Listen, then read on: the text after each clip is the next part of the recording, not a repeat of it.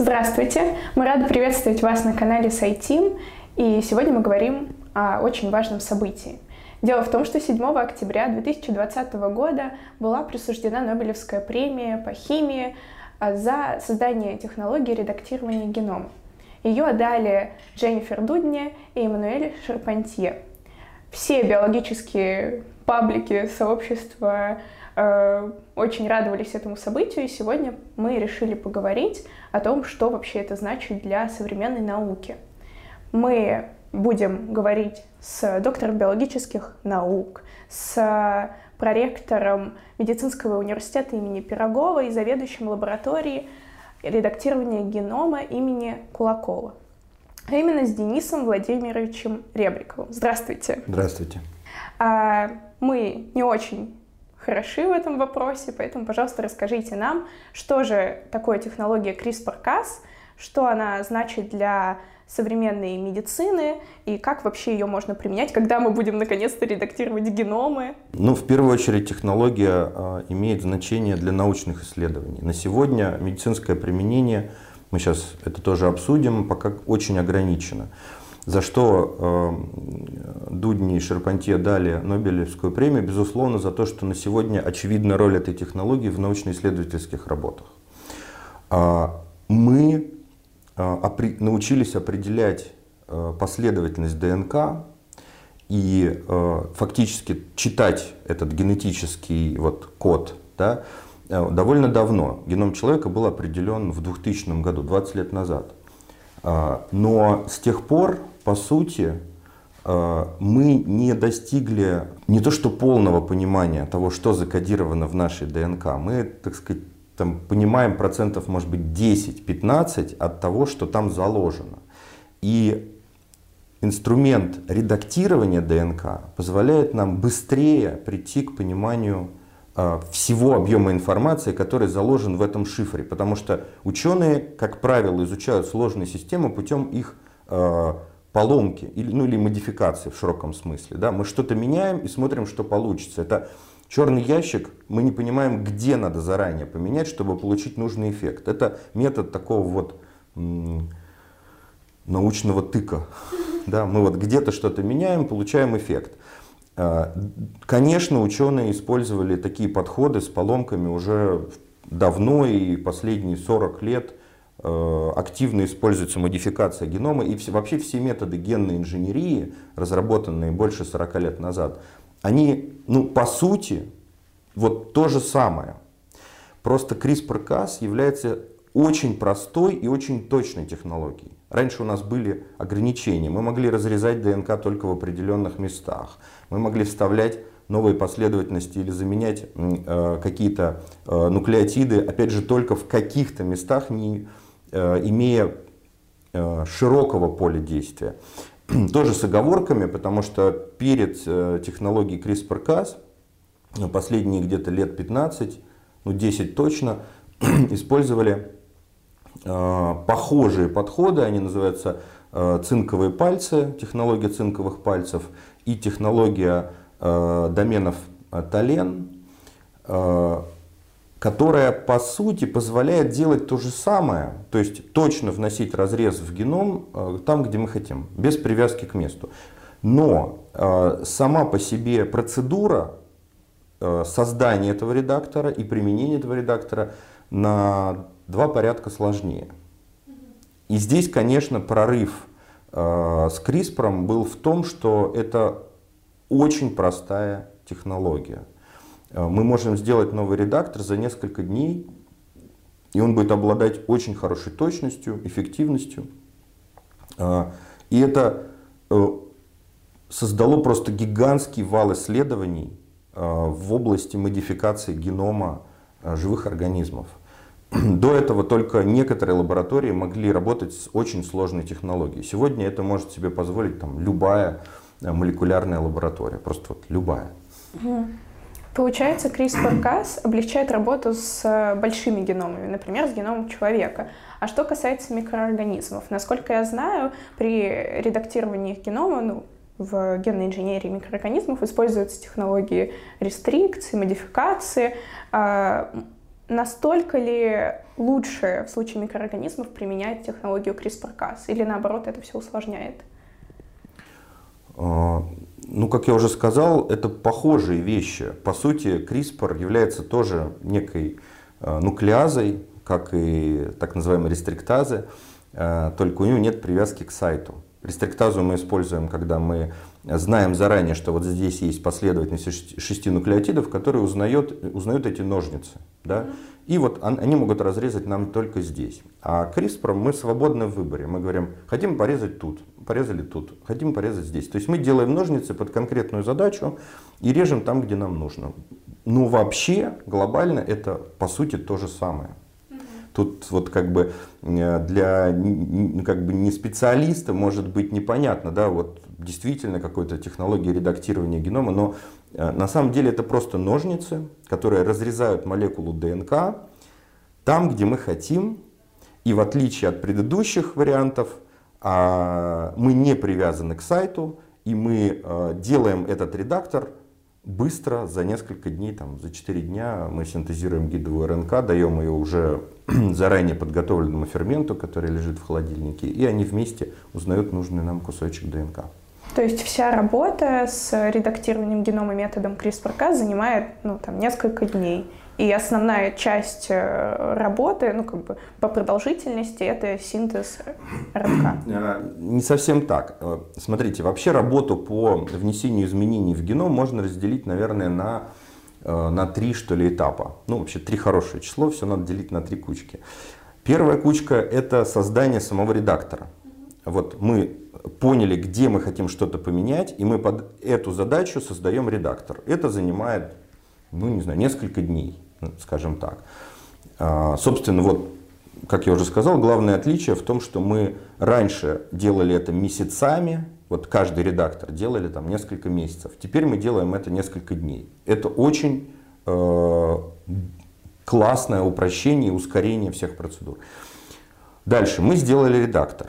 Мы должны, э, соответственно, провести саму процедуру изменения генома чего-то. Это могут быть соматические клетки, это могут быть гаметы, это может быть э, ткань какого-то организма. То есть здесь гигантское разнообразие. Вопрос только в средствах доставки. Как мы приносим эти ножницы внутрь э, живой клетки. И для разных видов организмов, для растений, для животных, для микроорганизмов э, используются разные системы доставки редактора внутрь клетки. И третий блок – это, собственно, понять, произошло ли изменение, то есть отсеквенировать ДНК, определить последовательность генома, э, убедиться, что мы изменили там, где мы хотели, и в идеале не изменили больше нигде. Потому что вот это понятие специфичность этих ножниц, это очень важный для исследователей параметр. Если ножницы режут не только там, где нам нужно, но где-то еще, это может создать дополнительный, э, для, ненужный нам фон ненужный нам эффектор э, эксперимента. И, конечно, исследователь обязательно проверяет, что воздействие произошло, где мы хотели, и что больше нигде никаких воздействий не произошло. Это э, вот два таких ключевых параметра редактора, которые мы используем. Его эффективность и его безопасность, если мы говорим про медицину, ну или его э, точность да, в широком смысле. Вот, когда говорят про медицинские препараты, говорят безопасность. Безопасность это вот, что нет побочных эффектов. Если мы редактируем геном, не знаю, там, пшеницы, то здесь, наверное, для нас не так важно слово безопасность, мы говорим там, точность. От чего зависит вот, точность или безопасность? От длины молекулы или от, э, какой-то, от какого-то специфического участка? А, конечно, э, мы э, к сожалению, привязаны к, тому, к той последовательности ДНК, которую мы изменяем, а, мы не можем сказать, быть вольны в выборе последствий. Мы говорим, вот здесь у нас, ну дайте на каком-то примере. Вот пример, у нас есть мутация, нехорошая буква внутри ДНК, она портит ген. Эту мутацию нужно починить, исправить плохую букву на хорошую. Ну вот, как пример, где вообще может использоваться редактирование генома. В том числе, кстати, и вот мы так подбираемся к медицине, и в медицинском разрезе э, если мы говорим про применение в здравоохранении таких технологий, то где мы можем применять? Как раз там, где мы в ДНК имеем нарушенный ген за счет мутаций. Соответственно, мы привязаны к области, где расположена эта мутация. У нас там буковки очень конкретные. Ученые проверяют, нет ли похожего текста еще где-то в геноме. Если мы говорим про человека, в геноме человека. Вот прям берем кусочек, где у нас мутация, и смотрим весь геном. Нам повезло, если нигде больше такой кусочек не встречается.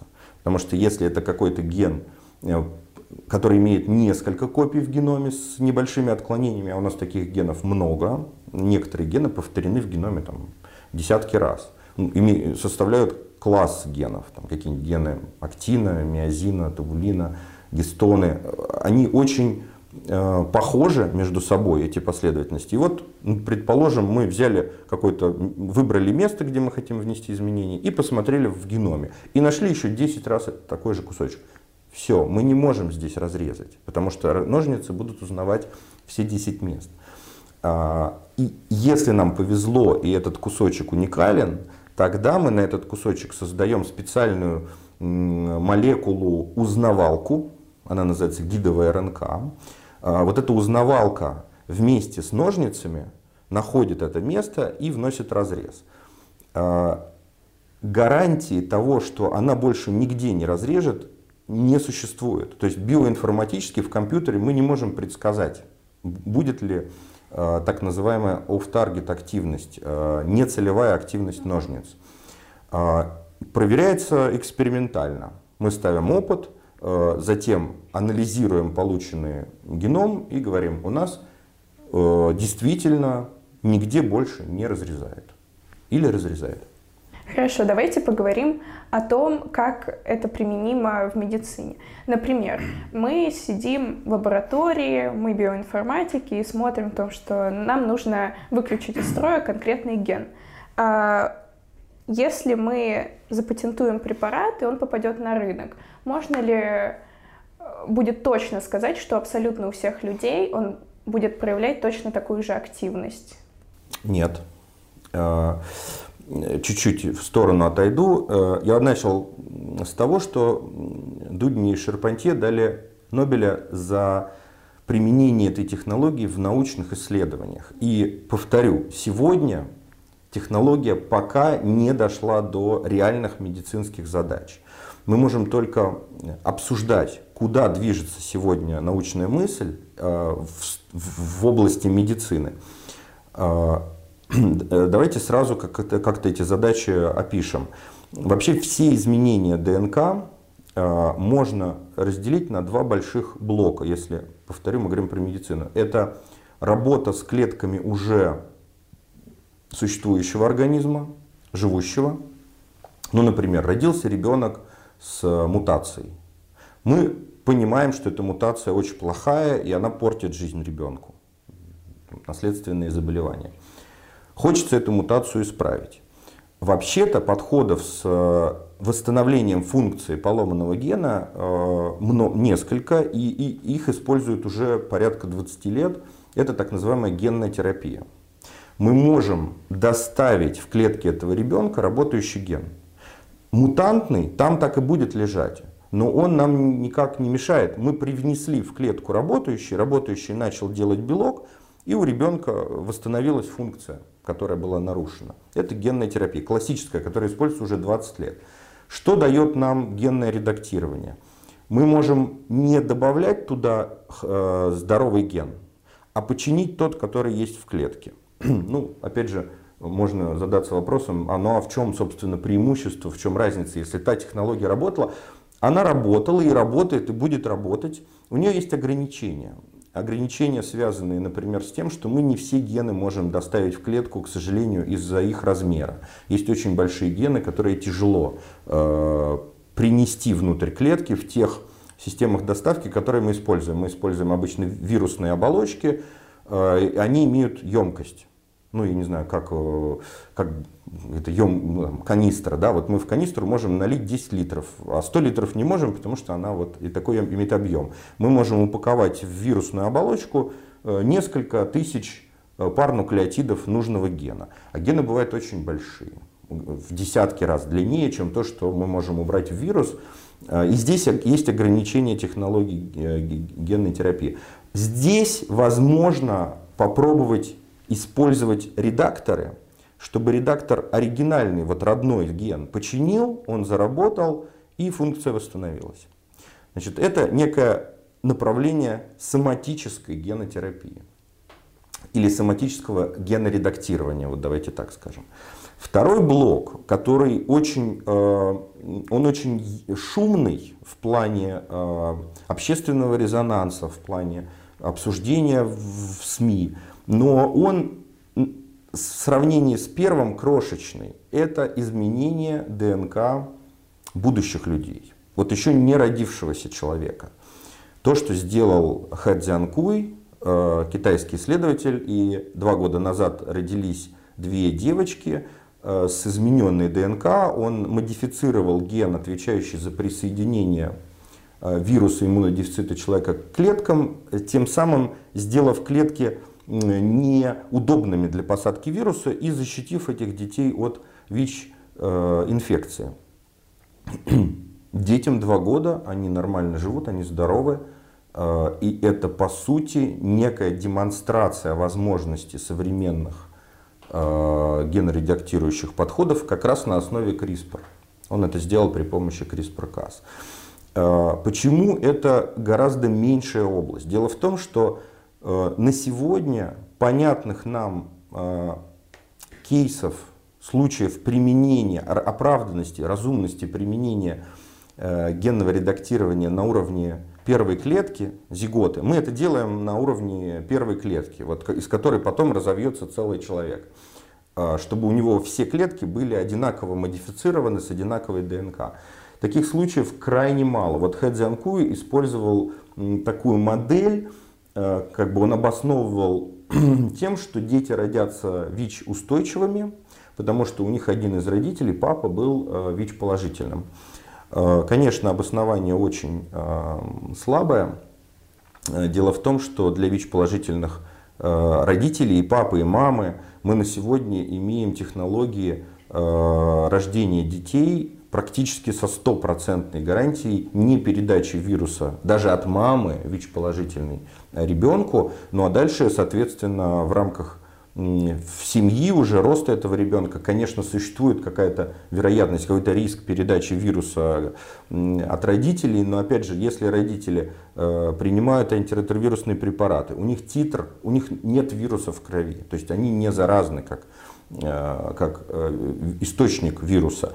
Э, поэтому здесь его модель, она, конечно, притянута за уши. Мы думали, где это может быть все-таки актуально, обнаружили такую очень редкую ситуацию, когда ВИЧ-положительная женщина репродуктивного возраста, молодая женщина, у нее, например, плохой ответ на лечение ВИЧа, и ВИЧ все время присутствует, вирус все время присутствует в крови. Тогда риск э, передачи вертикальной плоду возрастает существенно. И может быть только вот в таких редких кейсах, это одна женщина на там, 50 тысяч ВИЧ-инфицированных, э, из-за каких-то особенностей, опять же, может быть, ее ДНК, она э, не реагирует на терапию. Вот у нее все время персистирует вирус в крови. Очень редкая ситуация. И второй большой блок, он, он как бы более обширный, но опять же это все несопоставимо мало в сравнении с соматическим редактированием. Это э, такие семьи, где у родителей совпадают мутации, э, мутации какого-то гена, приводящего к заболеванию. То есть сами родители не просто носители мутации, мы все носители кучи мутаций. Вот у нас у всех по 5-10 э, мутаций важных генов, но они э, только в, одном, в одной из двух копий. А вторая копия работает, поэтому мы здоровы. То есть у нас нет моногенных, тяжелых моногенных наследственных заболеваний, потому что одна поломана копия, а вторая здоровая. И вот э, люди, которые знают, что бывает носительство, но э, и знают теперь, что есть редактирование, говорят, ну вот, давайте же починим. Не нужно ничего чинить. Мы отбираем здоровый эмбрион в рамках процедуры ЭКО. Мы делаем классическую стандартное экстракорпоральное оплодотворение со скринингом эмбрионов до переноса маме. И отбираем здоровые, потому что эта пара родителей, гетерозиготные носители, они могут сгенерировать здоровый эмбрион. Просто потому, что по теории вероятности гаметы, э, какая-то гамета получит поломанный ген, а какая-то получит здоровый ген. Значит, нужно всего лишь отобрать сочетание двух здоровых гамет. Это нормально. А, здесь редактирование абсолютно не, не требуется. А вот где требуется, это когда оба родителя, э, они, они болеют моногенным заболеванием, потому что оба э, варианта гена, оба аллеля так называемых поломаны. Какие примеры мы можем обнаружить таких семей? Самый частый случай это, конечно, наследственная тугоухость, которая э, в 80% случаев вызвана поломкой гена одного и того же гена, это ген GGB2, и в популяции в, э, очень распространена одна и та же мутация этого гена. Поэтому если люди с проблемами слуха, глухие, э, образуют вместе семью, а они, к сожалению, тянутся друг к другу, потому что у них есть определенная ну, аттракция, да, они общаются в одном, как бы свои, в своем социуме, да, они разговаривают на своем языке, где-то знакомятся на общих тусовках, они аномально чаще образуют семью друг с другом, чем ну, просто случайная пара людей. Вот если мы посмотрим частоту э, семей, где люди, там, не знаю, э, с одним цветом глаз, и частоту семей, где люди э, не слышат, то, то, то частота семей глухих, она будет колоссально, аномально выше, да, по просто вот математику, если наложить на это, потому что они тянутся друг к другу.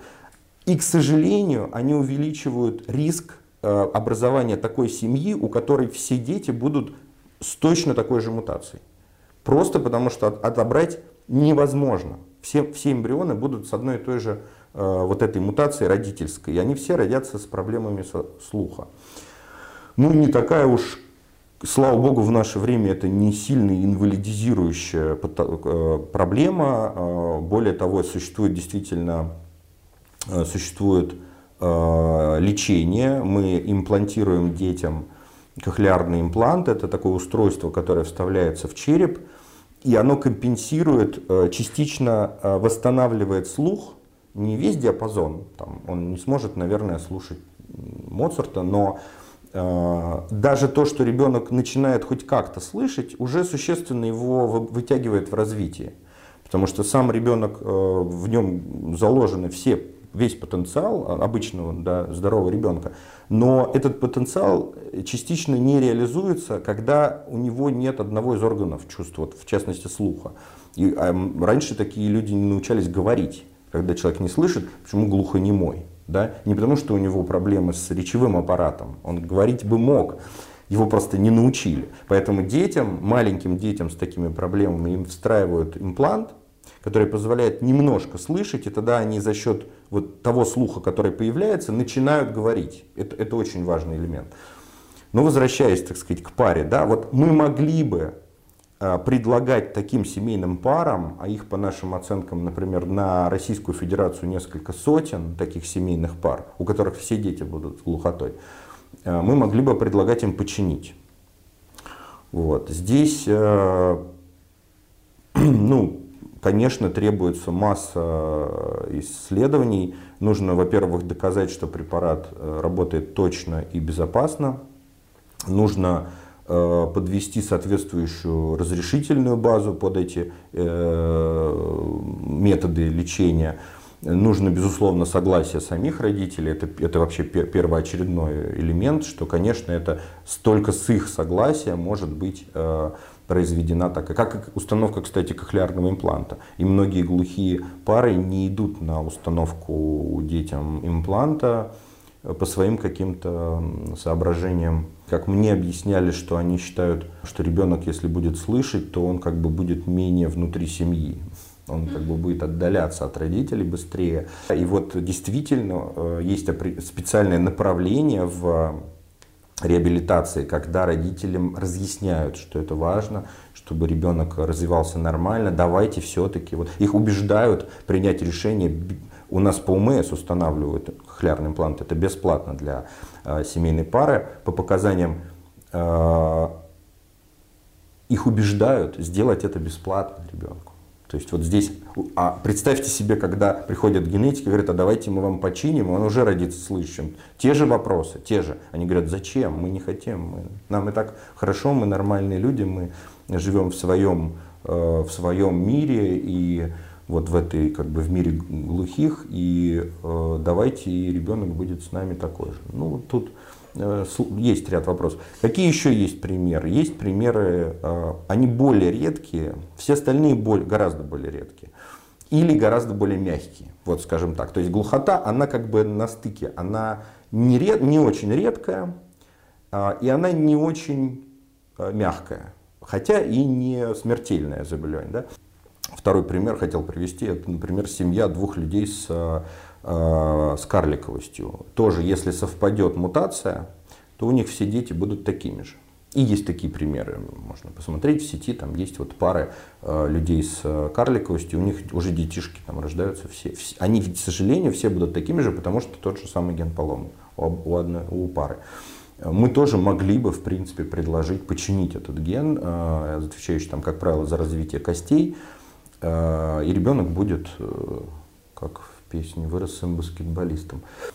Мне э, коллеги э, высказывают вот такое как бы тре, ну, требование, что они говорят, ну а зачем вот вообще для таких легких состояний, ну хорошо, глухота или там карликовость. Ну, люди живут, живут, как бы, может, и полноценно, есть примеры, там, не знаю, кинозвезд с такими э, проблемами, да, и что, вот, может быть, он, ему повезло, он вообще стал голливудской звездой благодаря такому фенотипу. Э, поэтому что тут чинить, это, это нормально, и пусть, э, давай-ка ты найди такие случаи, когда ребенок э, погибнет. Вот он в два года неизбежно умрет от наследственного заболевания. Вот его и чини и создает ситуацию парадоксальную. Такой ребенок, который погибает в два года, он не доживает до половозрелости. Соответственно, он не может образовать семью. Соответственно, семья с таким нарушением, когда и у потенциального папы, и у потенциальной мамы одно, одна и та же мутация в гене, которая приведет к гибели ребенка в два года, быть не может. Это нонсенс. Ну, это, это, это просто невозможная ситуация. Либо человек доживает, и тогда мы не говорим о супер тяжелых состояниях, мы говорим о каких-то там нормальных. Доживает, образует семью и есть риск рождения такого же ребенка. Либо не доживает. И тогда не о чем говорить. Вот тут э, ситуация такая как бы парадоксальная. Да? Я не могу работать, к сожалению или к счастью, со случаями наследственной передачи э, мутаций, приводящих к гибели ребенка в два года.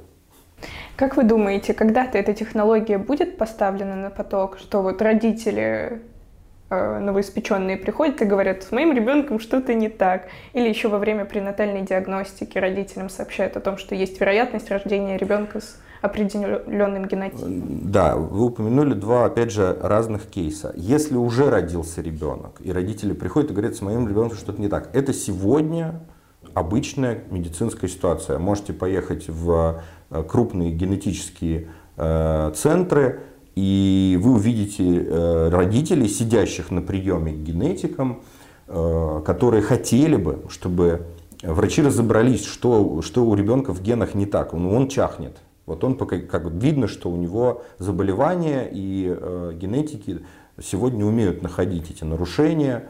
Э, и, к сожалению, в очень редком проценте, в небольшом проценте случаев они умеют чинить эти э, проблемы, ну, лечить.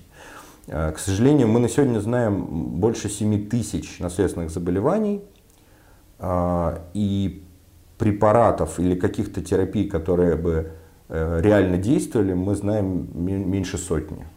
То есть 7 тысяч заболеваний и там 100, 100 вариантов лечения для, для 100, а для остальных 6900, ну вот мы можем только констатировать и развести руками и сказать, вот, к сожалению, поломка в этом гене, мы это видим, мы понимаем, но сделать мы ничего не можем на сегодня. Может быть, вот технология CRISPR даст нам такой инструмент, который позволит для уже родившихся детей чинить это как раз соматическое генное редактирование будет. Вот. А что касается будущих э, как бы, детей, здесь, э, опять же, я описал э, ситуации, когда это клинически оправдано. Но можно чуть расширить эту историю и сказать, ну хорошо, когда-нибудь технология будет обкатана идеально. Мы будем абсолютно уверены, что мы только вот меняем только где надо, не меняем больше нигде, где не надо. Она будет разрешена к применению, вот будет просто на потоке. Там, предположим, не знаю, через аж целых 15 лет вот она выйдет на, на такую технологию использования. Будет ли вообще это как-то применимо массово? можно э, упомянуть такое возможное применение. Смотрите, у всех людей существуют э, слабые места в организме. Э, это связано с генами, попавшими к ним от родителей. Это не моногенное заболевание. Оно как бы полигенное. То есть это некая, мы называем это предрасположенность. Например, предрасположенность к онкологическим заболеваниям предрасположенность сердечно-сосудистым заболеваниям, предрасположенность к нейродегенеративным заболеваниям. Мы даже можем для некоторых из этих предрасположенностей сегодня э, посчитать вероятность, риски. Можем сказать, вот у этого человека высокий риск раннего Альцгеймера, там, потому что такие гены попали. У этого человека высокий риск раннего там, инсульта, потому что такие гены попали. Но это не один ген, это некое сочетание генов. И вот у, у всех у нас есть эти предрасположенности. У всех. Просто надо посмотреть в, ген, в гены, разобраться и сказать, вот твое слабое место вот здесь. А можем ли мы заранее, еще на стадии первой клетки, на стадии эмбрионов, исправить эти предрасположенности. Вот, наверное, инструмент в виде CRISPR-Cas может быть использован для э, починки тех генов, которые определяют вот эти нехорошие, слабые места в организме, нехорошие предрасположенности к полигенным э, заболеваниям, состояниям. Э, потому что, к сожалению, у конкретной пары родителей, опять же, все эмбрионы будут с, пред, с такой предрасположенностью. Вот, вот это важный момент. Если я могу отобрать здоровый эмбрион, не надо ничего редактировать. Я это делаю скринингом эмбрионов и выбираю самый здоровый. Но э, если мы возьмем пару родителей и для всех эмбрионов предрасположенность будет одинаково плохая, то тут ничего кроме починки Э, нельзя сделать. Было бы здорово, если бы при рождении делали секвенирование генома и заранее говорили, что, возможно, у этого ребенка будут такие-то проблемы. Да, это сейчас можно сделать, почему нет? Отсеквенировать весь э, э, экзом, так называемый, то есть все гены на сегодня стоят там, примерно 30 тысяч рублей. Это пока не делают по ОМС, но возможно. В некоторых странах, кстати, это убрано в страховку. У нас нет. А, ну, 30 тысяч. Проблема в том, что даже получив этот объем информации, мы на сегодня не очень качественно его интерпретируем. Какие-то вещи очевидны, но, опять же, большая часть интересного остается пока за рамками нашего понимания. Это не значит, что не надо определять этот экзом, потому что он один, единожды, будучи определен, он, он навсегда, он на всю жизнь этому ребенку, вот флешка с этими данными, она Э, может быть переинтерпретировано с какой-то периодичностью раз в пять лет, и каждый раз вам будут э, выдавать дополнительный блок информации. О, мы поняли за прошедшие пять лет, мы поняли, что вот эти тексты означают то-то, то-то для, для его развития, для его там э, вот этих слабых мест. Э, мы хотим сейчас запустить эту программу, например, в центре Кулакова э, за счет научно-исследовательского проекта для родителей э, детей, которые будут рождаться в центре Кулакова, мы хотели бы дарить эту услугу.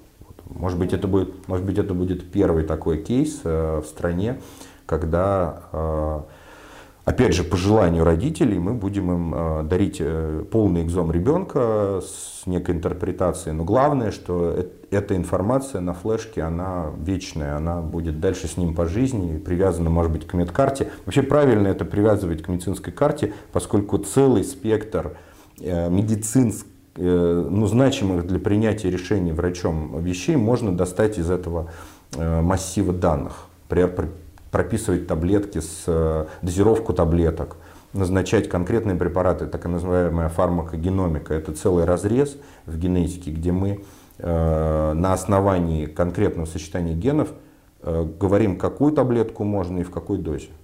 Давайте вернемся к CRISPR-Cas. Я хотела об этом спросить еще в начале, но мы ушли в медицину. Это неплохо, это очень хорошо, это очень актуально. Но все же Дудна и Шарпантье подсмотрели эту технологию у бактерий и архей. Как это работает в микроорганизмах? А, это естественная а, система бактериальная, защищающая бактерий от паразитирующих на них вирусов.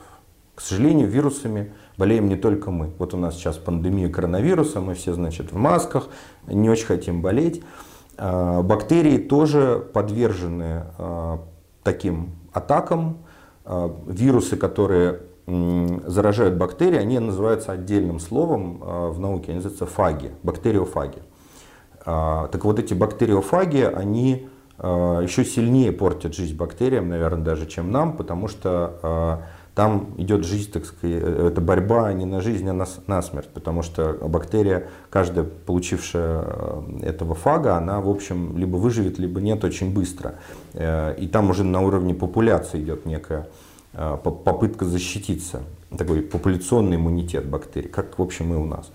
Да, у нас тоже люди переболевшие э, защищают популяцию от передачи вирусной инфекции. Так вот, э, бактерии придумали защищаться от бактериофагов при помощи запоминания кусочка последовательности самого вируса внутри своей ДНК. Они как бы создают такой архив такую медкарту, кем болела эта бактерия раньше.